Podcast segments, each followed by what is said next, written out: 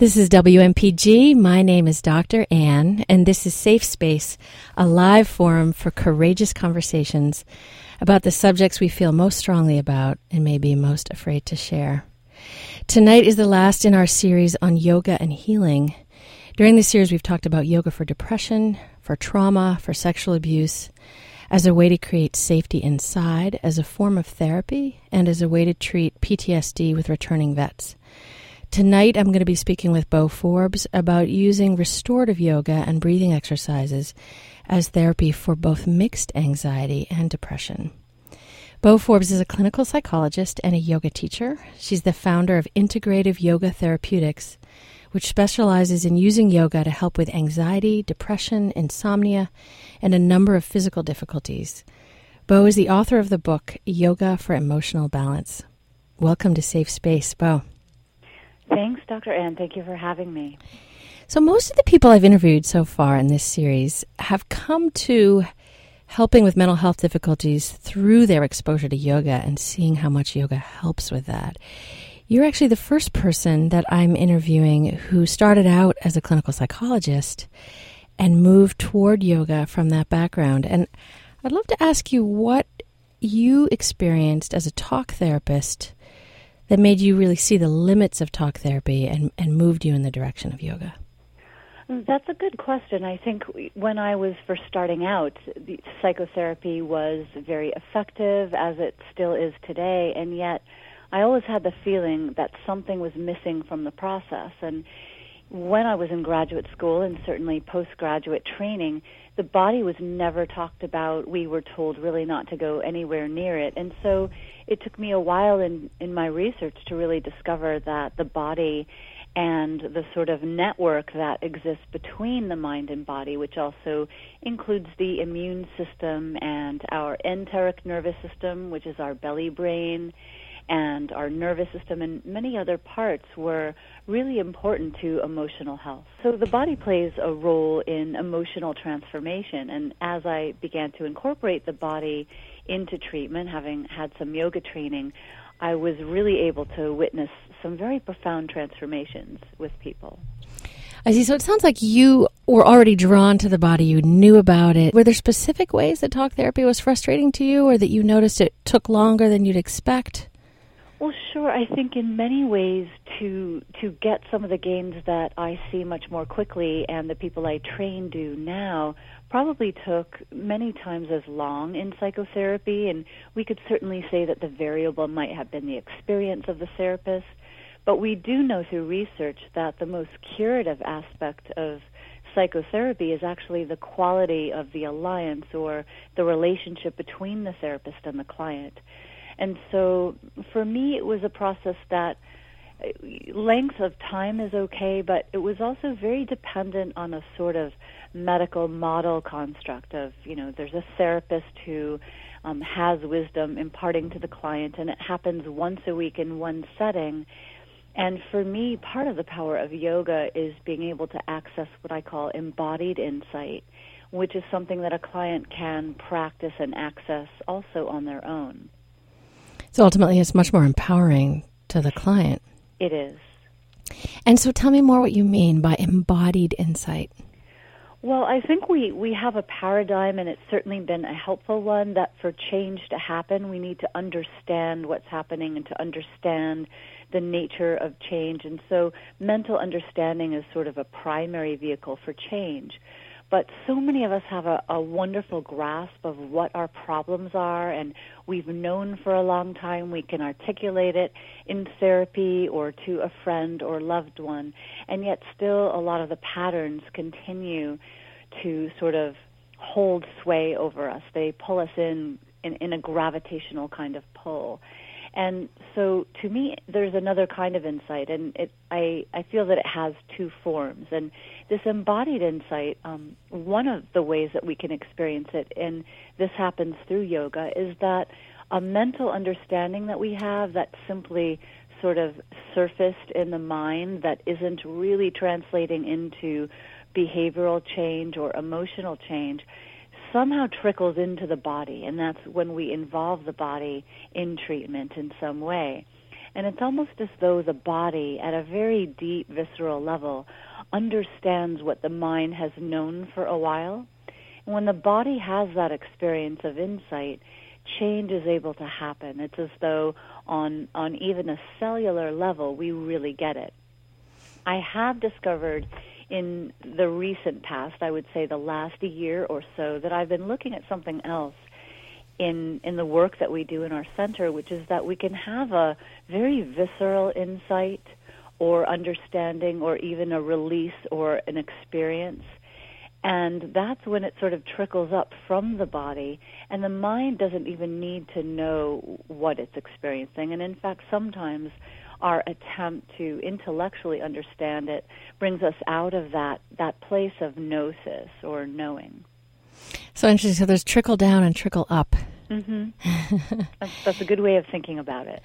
So isn't that wonderful? So really when people talk about the wisdom of the body, you are you are meaning that in a very literal way that sometimes a shift can happen physically and the mind doesn't even need to understand it for it to be effective.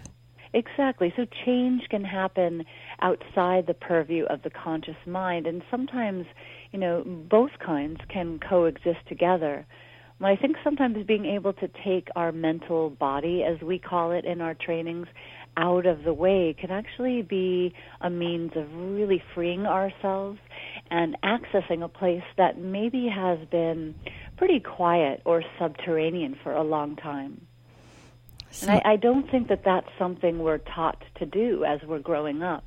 So you use the word empowering, which is a wonderful way of describing what it's like to come into that place of, of knowing. And the Italians, you know, we talk about the core body, and I teach a lot overseas, and the Italians call it pancia, which translates into, so they talk about the core body that way, and that means gnosis.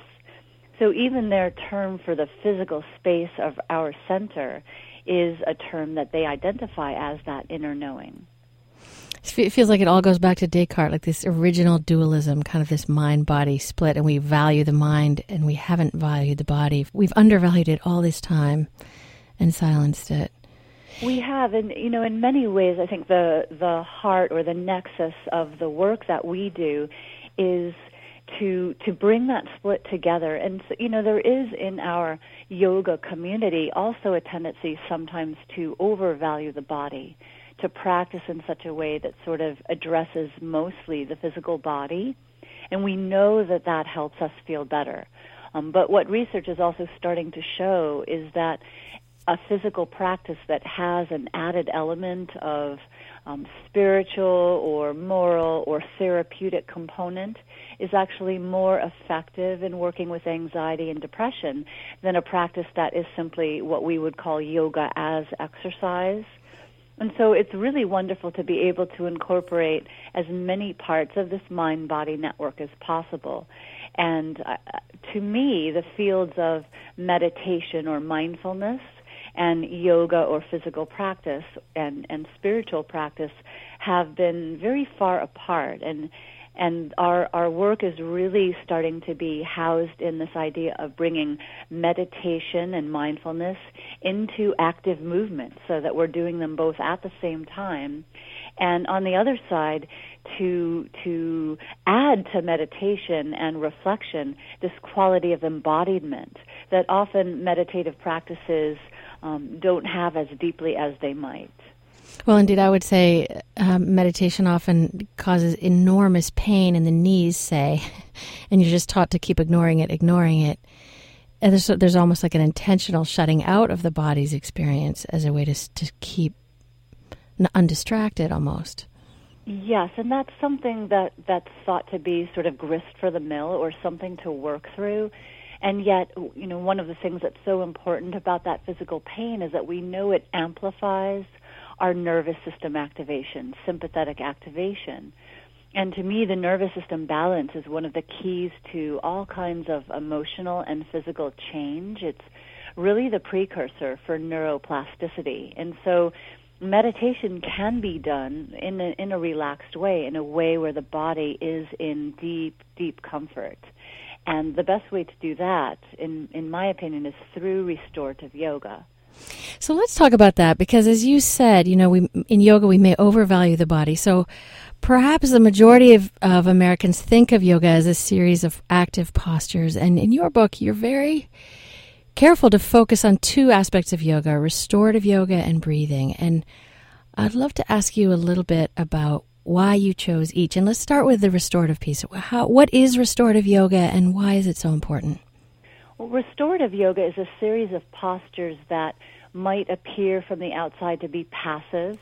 Uh, they are restful. The body is either prone or supine, lying down, and supported by props such as bolsters and blankets and um, and other things. And we use eye pillows and so from the outside looking in, it looks like a very passive practice. And that's one of the ways in which we can identify something that isn't moving as being not active or not productive. But I prefer, and especially in our experience of having such profound transformation through restorative, I prefer to use the term dynamic rest. Mm. Um, so that there's a lot going on on the inside of the practice. So tell me, like, what what sort of thing is going on? So there you are. You're in this deeply comfortable pose. You're supported, and what what kinds of things are going on in that in that restorative position? So one of the really important things, and we we just spoke about the balance of the nervous system, and that really refers to the two branches: the sympathetic, which is fight, flight, freeze, and parasympathetic, which is resting and digesting. And those two branches need to exist in kind of dynamic interchange. So we can't have one all one or all the other all the time. We wouldn't be able to survive. But most of us have an amplification of the fight, flight, freeze. We're in constant state of, of what I would call hyper arousal. And one of the really important elements of restorative yoga is that it combines a lot of what we get in meditation and what we have sort of in reflective practices, but without the physical discomfort. So our body is completely relaxed. We have what we would call the deep relaxation response, which has been documented in the literature to have such healing properties. And at the same time, our nervous system is, its activation is attenuated. We have lowered heart rate, we have sort of a less sensory stimulation because the room is usually warm and dark and the eyes are covered. And we use the breath, in particular a nasal breath, and sometimes with a longer exhale to slow the heart. So we have eh, as the basis this relaxation in the physical body, and then we have the nervous system coming into balance. And yet, what differentiates restorative yoga from sleep is that the mind is alert enough, and you could even say exquisitely alert, to observe our direct experience. And that could be emotional experience, it could be a difficult experience, or something very joyful or stimulating in some way but it observes it from that place of nervous system balance and calm. So it has a way of incubating difficult emotional experiences for us. And because of that, we're able to become more reflective, more compassionate, more understanding of the sequence of events that happen in our lives and how, for example, a fight could get started, how we push other people's buttons or they push ours. And so for me, the state that we get into is not just that rest and digest, um, but I like to call it reflect and redirect. So, and redirect meaning what? Redirect meaning sort of taking ourselves out of that place of reactivity and focusing on the possibilities in relationship, in our own capacity for emotional resilience so that we're not reactive, but we're reflective. We're not sort of impulse oriented, but able to redirect the flow of what often are these really complex patterns, cyclical patterns that we call in Sanskrit samskaras, that all of us go through and experience.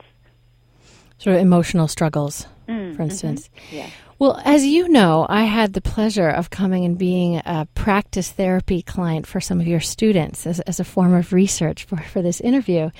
And I got to do some restorative yoga for the first time as part of that. And what struck me experientially was I was lying uh, face down in a twist with my whole front on a bolster, and they sort of tucked me in and put blankets all around me, and there was enormous comfort. And what what struck me is how how deeply nourishing it was to feel so cared for and to really receive that kind of minute attention to detail and restfulness. It was so foreign to all of our incredibly busy lives. And I'm struck listening to it. Does, it really does feel credible to me that doing that could cultivate more compassion for the self, partly because you're letting more compassion in. Mm, that's a lovely reflection and in many ways that that element of restorative yoga that you're describing is in our system it can seem to someone like wow just a tiny detail what does it matter if the neck is fully supported with one blanket or one and a half blankets but what we're doing is we're conditioning two things for ourselves or for the person who we're facilitating the restorative experience for we're conditioning this idea that absolute comfort and self care are the practice.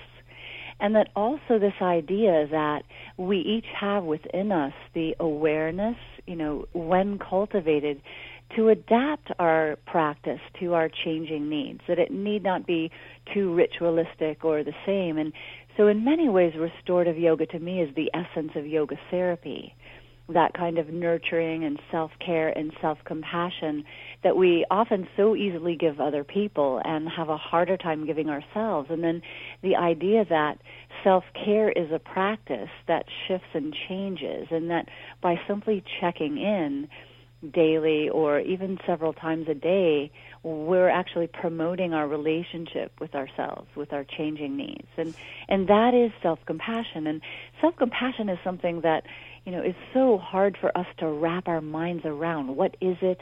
How do I do it? A lot of the great meditation leaders are writing about self compassion. Chris Germer wrote a wonderful book called The Mindful Path to Self Compassion. And yet, it's so elusive, especially to people who care a lot for others.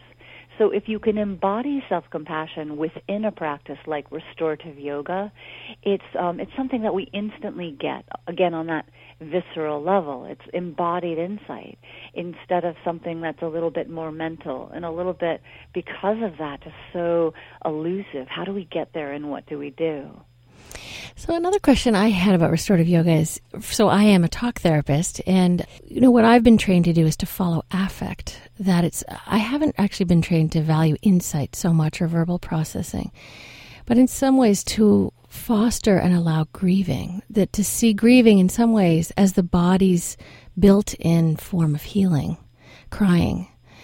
And one of the things I've always been kind of curious about yoga therapy is some, especially the ones that are more active and, and involve a lot of movement, is how are you supposed to actually contact your emotions when there's so much going on? You're breathing and you're moving and you're trying to get your alignment right. And I've never understood how all that was supposed to help you be more present to your emotions. But in restorative yoga, you're so still and your attention is inward. And I'm curious, is there a role for grieving in your understanding of how restorative yoga is healing? Well, restorative yoga is actually one of the, the best vehicles for grieving, and I like to think of it as an incubator for all difficult experience as well as the joyful, because that can be stressful for us eh, as well. We know that joy can amplify nervous system hyperarousal, and one of the ways to, to really look at it is that it, as that kind of incubator, we have, you know, we have, there's some great research now talking about how there are two modes of responding to emotional experience. One is the default mode or default mode network, and that's also known as the narrative mode. And we have a difficult experience, we tell a story about it, and what that story, that narrative, and psychotherapy trains us to listen for stories and then link them together. But the research is showing uh, that that actually takes us a little bit away from the neural expression of sadness or grief or anger. Yes. And it thus it lasts longer over time. We're just reinforcing um, those patterns. And on the other hand, when we go into direct experience, which is experiential mode, the neural uh, correlates, um, what we see in brain imaging of sadness or grief or anger, are actually stronger, but then they change over time. They're able to transform. And the key thing is that you can't simply tell someone, like a client or a, or a yoga student, you need to sit with this, you need to be with this, and so go and do that. They actually have to be trained in how to do that. And restorative yoga is a wonderful way of training that. So, yes, there is a place for emotion and to simply breathe and to use the restorative practice as an emotional vessel, if, if you will. And we have the rooms that we teach, we always teach at night, are warm and dark, and so often people are sobbing or crying, and nobody else knows except myself and the assistants. And so, you know, and we have people with bipolar disorder or people with MS and many people who have lost spouses and or are going through divorce or um even have lost a child. And so it it's one of those ways in which the process can be incredibly private and incredibly rich and transformative. And you, you kind of hinted at this, but one of the things I think that it makes restorative really have legs, so to speak, is that a psychotherapist can you know, with a modicum of training, learn to integrate restorative yoga directly into the process of psychotherapy. And we've actually had some of our people in teacher training and some of our yoga clients at our Center for Yoga Therapeutics bring restorative into their sessions. And we've had some great feedback about how different that segment of time actually is when combined with that mental processing. One of the things that I was so fascinated by in your book was what you talked about is the possibility of someone having anxiety or depression in their mind while simultaneously having the opposite, either anxiety or depression in their body. And that this can really complicate particularly the psychopharmacologic treatment of either depression or anxiety when a person kind of has this mixed state. I've often been taught about agitated depression or mixed anxiety with depression, but I'd never thought before of thinking that one could be in the mind and one could be in the body. This is a really exciting new idea for me, and I'd love to hear from you how you think about that and how yoga can help with that. I came to it sort of newly through observation. And what I noticed, and I think this is in part, in large part through yoga training and, and body training, but a lot of people who have anxiety or depression are very aware that they have both. And so if they are going to a psychiatrist such as yourself, I think my sense is that there has to be a diagnosis. You can have, you know, depression with features of agitation or anxiety, but that targets psychopharmacology to whatever is most present and looking for sort of vegetative states. But if you take somebody who has a sort of um, sad affect or flat affect, as you might say, and you know slowed movement and can't get out of bed, and you give them an antidepressant, and there's somebody who has mental anxiety, but it wasn't as apparent before, often that just really triggers episodes of anxiety because they have more energy and it's almost as though you know the mind is fully unleashed upon itself.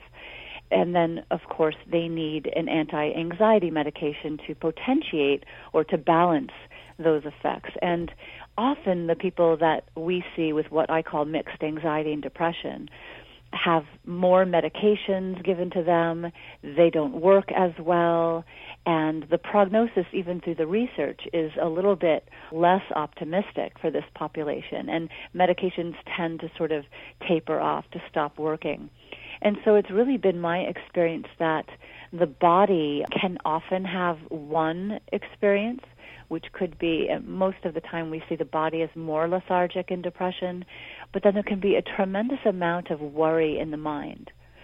And so we tend to, in restorative yoga, you know, and and we have correlates for this in our active movement as well, and and um, but in restorative yoga we take the shape of posture that best expresses what the body needs. So for physical depression, that could be a heart opening shape, which draws more energy into the upper body. But then we deal with the mind, and and the mind is really closely connected to nervous system functioning. We deal with that through breath work because the mind and nervous system respond really quickly and readily to what we call pranayama or, or breath work. And we do really simple breath ratios because someone is already lying down and so the simpler the better and and one of the ways that we target mental anxiety is through nasal breath um, to begin, but then to um, gradually make the exhale a little longer than the inhale, even twice as long or more. And that slows the heart even further and really slows the mind down and kind of recalibrates that mental anxiety. So you're treating the mental anxiety through this very calming breath that also invites the parasympathetic nervous system to be in balance with the sympathetic. Mm-hmm. And then you're working with the lethargy in the body through a heart opening pose. And I was curious if you have lethargy in the body, is there not also a role for more active poses, or how is it that lethargy is helped through such a restful pose? So it's a wonderful question because you might think, okay, in for people with anxiety, it's helpful to, to quote unquote burn off some of that anxiety through active movement. For people with depression, to build energy and bring more energy to the body through an active practice. And we do that in a complex series of therapeutics but then once that's happened in in the restorative practice, we're looking at really subtle shapes and subtle practices. Uh, and and also certainly trying to bring that subtlety into the active practice as well, so that we're not using gross movement. So sometimes people will say, for depression, do back bends. For anxiety, do forward bends. We actually have a little bit, maybe more complex way of looking at active movement. So yes, the movement part is great, and when it comes to restorative, we know, for example, that there is a link between posture and mood, and there have been some studies in Brazil showing that people with depression have a significantly greater degree of kyphosis, of rounding in the upper thoracic spine, and also cervical spine compression. And that when that depression goes into remission, the kyphosis actually improves, as does the cervical spine compression. And so we're using that knowledge to, in restorative, when the body is still and the nervous system is really sensitive to these subtle changes, to kind of rewire these neural pathways, if you will.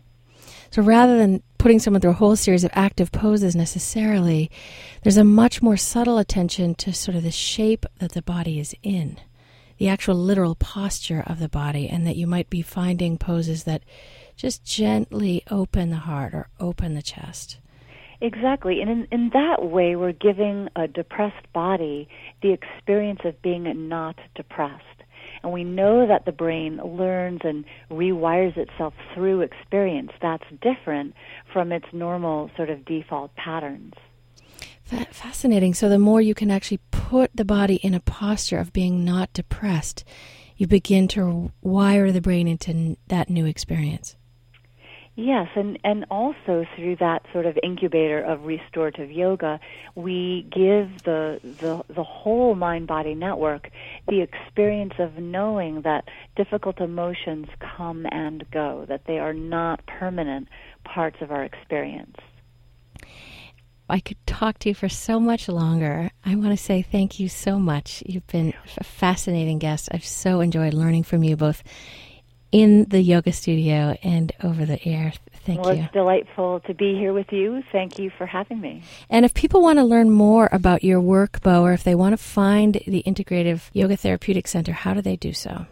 Well, the book Yoga for Emotional Balance is available on Amazon.com. We also have a YouTube channel that you can search under Bo Forbes, and those are, are free videos. We post a lot of articles and resources on our Facebook page, which is Bo Forbes Yoga. And finally, the website uh, where you can access more resources is boforbes.com. Thank you so much, Bo. This is Dr. Ann. I've been speaking with Bo Forbes about her form of yoga therapy, particular using restorative yoga and breathing exercises. I want to thank tonight Jen Hodston for mixing the sound, Maurice Lennon for the music, and Deb Cook, who's been the consultant to this series on yoga and healing. Deb is a Kripalu yoga teacher here in Portland. She's the founder of Yoga in Maine. If you'd like to listen to the show in its entirety, email the link to a friend. Please go to our website at www.safespaceradio.com. You can sign up there to get weekly emails with a link to that week's show. You can also download us from iTunes. You can like us on Facebook.